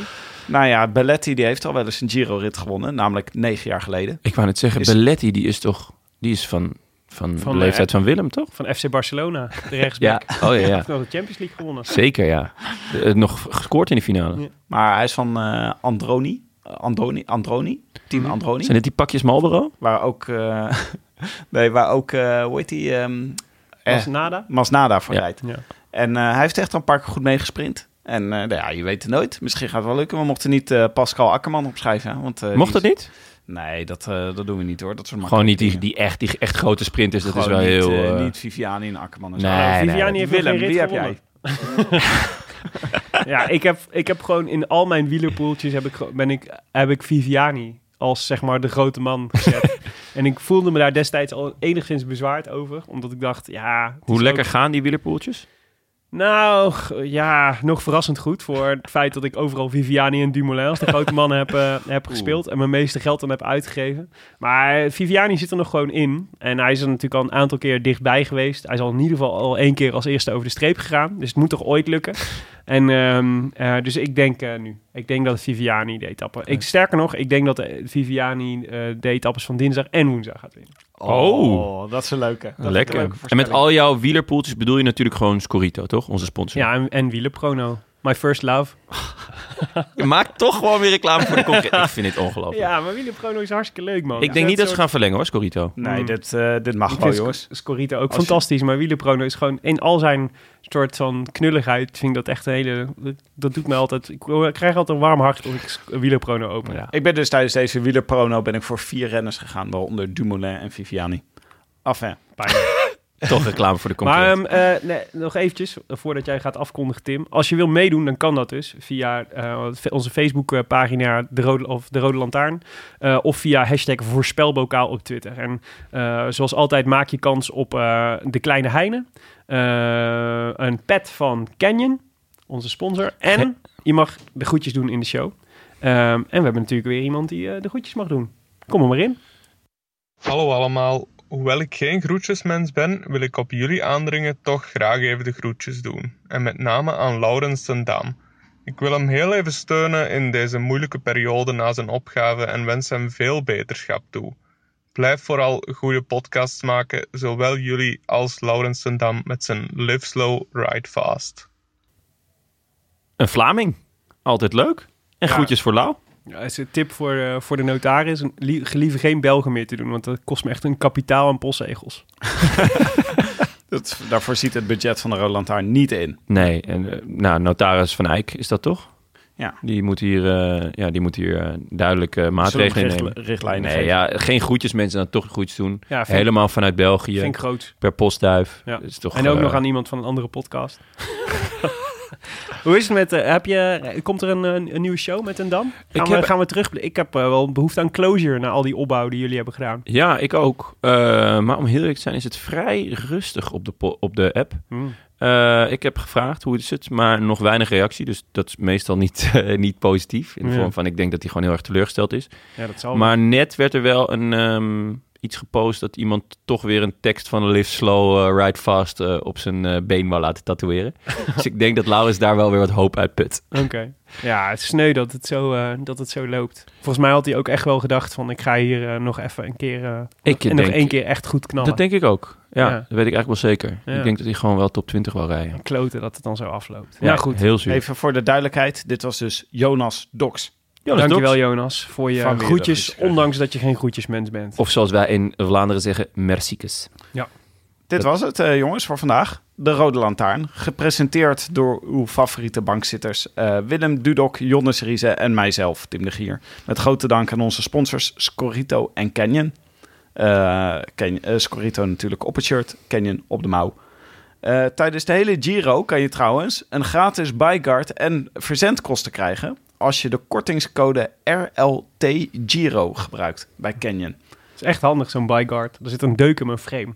Omdat ik hem zonder byguard heb. Een Byguard is toch een doos waarmee je hem kan meenemen, zeg maar een soort van Ja, wieler ja een, ja, een soort, ja, precies, zo'n verpakking. Dat het zo'n vierkant ding wordt. Ja, Dat is wel handig, ja. Voor in de auto of zo. ja, maar ja, dat had ik dus niet. Ik heb geen gratis byguard. Dan zit er een deuk in mijn frame. Ja, Oh, dat is Van mijn hè? mooie Canyon. Maar echt zeg maar een deuk waardoor die helemaal geknakt is. Ja, ik heb dus een eh, berichtje aan de klantenservice van Canyon gestuurd. Met de, nee, een, nee nog, hij is niet geknakt. Maar het is wel zodanig gedeukt dat ik denk... ik moet even checken of dat het nog oké is om hiermee te fietsen... of dat ik een nieuw frame moet kopen. Oeh, dat zou maar dat echt, kan dan eh, weer via Canyon... krijg je dan weer een hele goede korting als, de, als zoiets gebeurt... om dan reserve een nieuw frame, eh, een nieuw frame te kopen. Een jongen met wie ik eh, op fietsvakantie ga, eh, die eh, had eh, zijn fiets op het dak staan. En dat was hij bij een van de peage tolpoortjes. eh, ja, was hem toch even ontschoten. Oh, dit is zo'n classic. Oei, oei, oei, oei. Die Was het stuurde... Canyon? ik heb geen idee wat het was. Hmm. Maar nee, canyons, die zijn onverwoestbaar. Ja, dus dat je, was... eh, dan daar kan je je, gewoon dwars door zo'n... ik wou net zeggen, dan, die hele peage... dat weet ik niet, eh, ja. Zou ik niet proberen. Jij bent niet echt goed met eh, onze sponsors. Hoezo niet? Nou ja, eh, eerst maak je eh, reclame voor een ander wielerspel. En vervolgens ga je, ga je zeggen dat Kenya niet een, een peagepoortje tol ding kapot kan maken. Ik, vind, ik ben heel blij met mijn Canyon, hè. Oké, Dus ik, ben, gelukkig. ik vind het echt super Maar dan is het goed. Dan is het goed. Mag ik even ingrijpen? Ja, Tuurlijk. Oké, de Rode Lantaarn wordt mogelijk gemaakt door Dag en Nacht Media en Het is Koers.nl, de wielerblog van Nederland en Vlaanderen. Ik bedoel, de wielerblog van Nederland en Vlaanderen. Wij danken hem voor de steun op vele fronten en in het bijzonder onze redactie. Maarten Visser, Bastiaan Gaillard, Leon Geuyen en de notaris Bas van. Tevens gediplomeerd brandweerman in Maden. Is er een update uit, eh, van de brandweer van Maden, Willem? Nou ja, we kunnen natuurlijk eigenlijk niet over die consternatie van afgelopen woensdag heen. En de twee dronken Polen die in de sloot waren gereden. Eh, daarna is de rust eigenlijk teruggekeerd op het dorp. Ik kan alleen wel bevestigen dat de twee dronken Polen niet van CCC waren. Ah. Eh, niet de Wisniewski. De, nee, de brandweer had vandaag wel familiedag. Eh, dus dat is leuk. Het was echt zo'n, eh, dan mogen alle, alle Familie- familieleden Mag van, iedereen iets in de fik steken. van de brandweer mogen dan komen. En dan hebben ze springkussens en alles. En die verliep uitermate rustig. Dus, zei Bas, eh, eigenlijk eh maken ze zich geen zorgen en kan het Songfestival prima in Maden worden georganiseerd. Sorry Janne, maar het is wel zo. Oh, dat verschrikkelijk. Ja, is dat Nou ja, er is geen plek waar de brandweer zo getraind, gediplomeerd is en toch zo rustig, zou ik zeggen. Een belangrijke Het voor. zou wel lekker zijn dat ze dan, en dan, dat ze daar gewoon volgend jaar dan bij elk nummer ingrijpen. Te lelijk. Het is alle, alles van het podium afspuiten. Ja, alles van Ja. En dan is- zelf de boel maar in de Dit is fik te steken. slecht. Oh man. Wil je reageren op al dit uh, geouwe via Twitter? Zijn te bereiken via Willem Dudok, Tim de Gier en Ton Garçon, waarvan de eerste 0 een O is. Nee, de eerste O een 0 is. En we hebben tegenwoordig ook een e-mailadres post@derodelantaarnpodcast.nl. Dat gaat echt heerlijk. De mailtjes blijven binnenstromen, dat vinden wij heel erg leuk. En abonneer je op iTunes of laat daar in elk geval een reviewtje achter. Oh, je kan ons trouwens ook bereiken via het Scorito prikbord, hè? Ja, jij, bent er ook, jij bent er echt actief, hè? Ja. Ja, het is, eh, Je hebt het ontdekt. community, jongens. Scorito prikbord is echt, eh, ja, dat is mooi. Het, Het is een nieuwe 4chan, is dat. It's where it happened. Goed, eh, laat een reviewtje achter op iTunes, dat wilde ik zeggen. Hebben we er nog één, Jonne? Jazeker, jazeker. Ehm heerlijk slap hoer, vijf sterren. Door Tom is de bom. Eh, ga zo door, jongens. Elke treinreis gaat in een flits voorbij. Zo, daar is geen woord Spaans bij. Ja, dan zit je waarschijnlijk niet in de Nederlandse trein, want dat duurt gewoon heel lang. Ja. Dat was het dan voor vandaag. Eh, we zijn begonnen. We zijn er. Eh, We zijn begonnen. We zijn afgelopen. Ja, Ja, we zijn goed en wel begonnen met de Giro. Oh, zo, ja. Ik dacht, ik zeg iets moois. eh, Week af. 1 zit erop. Week 1 zit erop. We zijn er woensdag weer. eh, eh, vanuit eh, de Po-vlakte, toch? De Po-vlakte? Ja. Met Liedewij van Noord. Met Liedewij van Noord. Ze schreef Pellegrina. En ze schreef een biografie over eh, Sagan. Portret van een alleskunner. Liedewij van Noord. Ik kijk naar uit, woensdag. Ja, dus als je nog eventjes die boeken wil lezen voor woensdag, dat we er goed kunnen bevragen. Zou ik Ja. mooi vinden, Tim. Ja, maar we gaan met haar natuurlijk ook gewoon over de Giro praten. Dus wees niet ongerust, Giro-volgers. We zijn er natuurlijk gewoon, we praten uitgebreid over wat er in Italië gebeurt. ik, ik, ik, ik was al bang dat ik allemaal boeken nog eh, moest gaan lezen voor woensdag. Ja, ik zie je heel paniek. Geen zorgen. We zijn de boekenredactie van NRC niet. Nee. Ja, acht espressootjes erbij. Heerlijk. Jongens, abiento. Eh, Arrivederci. I wish I could be in the south of France. in the south of France, sitting right next to you.